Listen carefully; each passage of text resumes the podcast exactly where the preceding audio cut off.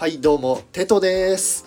東京ディズニーリゾートを余すことなくお届けするディズニー副音声。本日はパーク内にある、えー、草花の前からお聞きください。よろしくお願いいたします。はい、えー、どうも皆さんこんにちはテトリスです、えー、冒頭ですね、え某有名配信者さんの、えパクリをしました。はい。ということで、え今日はですね、え久しぶりにちょっとディズニーのお話をしたいなと思います。で今回お話しするのが、まあ、最初冒頭も言ったんですけど、えー、パーク内にある、まあ、草花とか木とかに関してね、えー、お話ししていきたいなと思いますので、えー、ぜひ最後までお楽しみください。よろしくお願いいたします。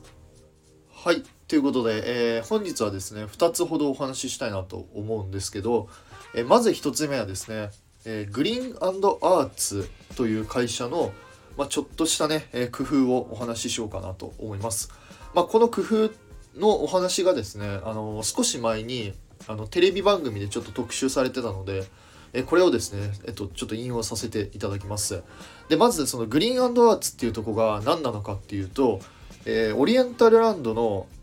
グループ企業の、まあ、主にそのパーク内の植栽であったりとか、まあ、草花とかをね、あの担当してる会社でございます。まあ分かりやすいとこで言うと、まあ、皆さんねあのご存知かと思うんですけど例えばディズニーランドの、えー、エントランスにあるミッキー花壇とかあと、えー、パーク内にこう植えられてるあのお花とかをねこういうお花を管理してるのがそのグリーンアーツでございます。でそのグリーンアーツのまあ面白い工夫っていうのが、えー、この前ですね東京ディズニーシーのザンビーニブラザーズリストランテの近くにですね花壇があります。でその花壇にはあの季節にね応じて 季節に応じてて、まあ、季節に合わせて、まあ、ひまわりが咲いてたりとかあひまわりが咲いてたり まひまわりしか咲いてないんですけどひまわりとか咲いてるんですよね。でちょうどねこの前1月2月に行った時にあのチューリップがですねすごい綺麗に咲いてたんですよね。でこのチューリップっていうのはあの基本あったかい時期にしか咲かないんですよ。だから、まあ、4月とかにしか咲かないみたいなんですけどそのなぜか1月2月とかそういう寒いシーズンの時にチューリップが咲いてました。でそのなぜチューリップが咲いてるかっていうのがなかなか面白くてこれがそのグリーンアグリーンアーツの工夫が一つあってその工夫っていうのがあの実はチューリップの球根を冷凍保存してるみたいなんですよね。でその冷凍保存したチューリップを、えー、花壇に植えることによってチューリップがあ春だと勘違いをしてお花が咲くよっていうそういう工夫をしてるみたいです。だからあそこの、あのザンビーニのねリストランテブラザーズ やばいわ。ザンビーニブラザーズリストランテの近くの花壇にはねすごい綺麗なチューリップが咲いてるよみたいな、まあ、そういうお話をしててこれなかなか面白い工夫をねあのグリーンアーツさんはしてるなと、えー、思いました。はいそして2つ目はですね、えー、元イマジニアの、えー、ジャングルクルーズをね担当された方が、まあ、言ってたお話なんですけど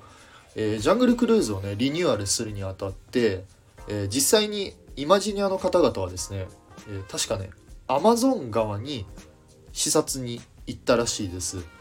でその視察に行った時にあの船に乗って星空を見上げたらしいんですよね。でその星空がめちゃめちゃ綺麗だったらしくて、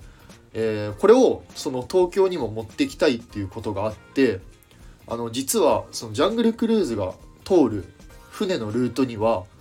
あの星空がしっかり見えるように草木の配置をねこだわってるらしいんですよ。まあその具体的にどういうこだわりかっていうのがその草木が生い茂って星空が見えない見えなくならないようなその草木の配置をしてるらしいです。まあ、実際にあの僕たちゲストが星空を見ることは、まあ、不可能っちゃ不可能なんですよ。まあ、なんでかっていうとあのジャングルクルーズの船には何ですか？天井じゃないけど あの見えないようになってるからまあ星空見ることはあの不可能ではあるんですけど、まあ、そういう工夫をしてるみたいです。でここでもう一つ面白い話が、あくまでもイマジニア側はこういう風に草木を配置してくださいっていう提案をするだけで実際にアトラクションにこういう、えー、草であったり木を植えようって、あの、考えるのはオリエンタルランドつまりグリーンアーツが担当してるらしいんですよね。まあということはその裏を返せばおそらく、あの、アトラクションの Q ラインとかに入あの生えてある草花っていうのもまあオリエンタルランドが担当してるんじゃないかなと思います。まあ、特にあのロストリバーデルタのインディ・ジョーンズであったりとか、まあ、それこそアドベンチャーランドのあの草花とかっていうのも、まあ、多分ねグリーンアーツさんがこう担当してるんじゃないかなってまあそういうふうになんだろうなそういう観点から見るとねまたちょっと違った視点であのアトラクションの楽しみ方が変わるかなと、えー、思いますので。えぜひ、えー、東京ディズニーランドシーンに行った時には草花の方にも注目してみてください。はい、ということですいません最近ちょっと全然喋ってなかったからめちゃめちゃカミカミなんですけど いかがでしたでしょうか、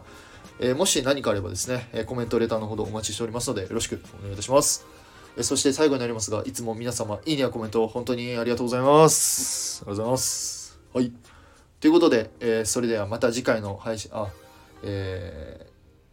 引き続き夢と魔法の王国東京ディズニーリゾートで素敵なひとときをお過ごしください。バイバイ。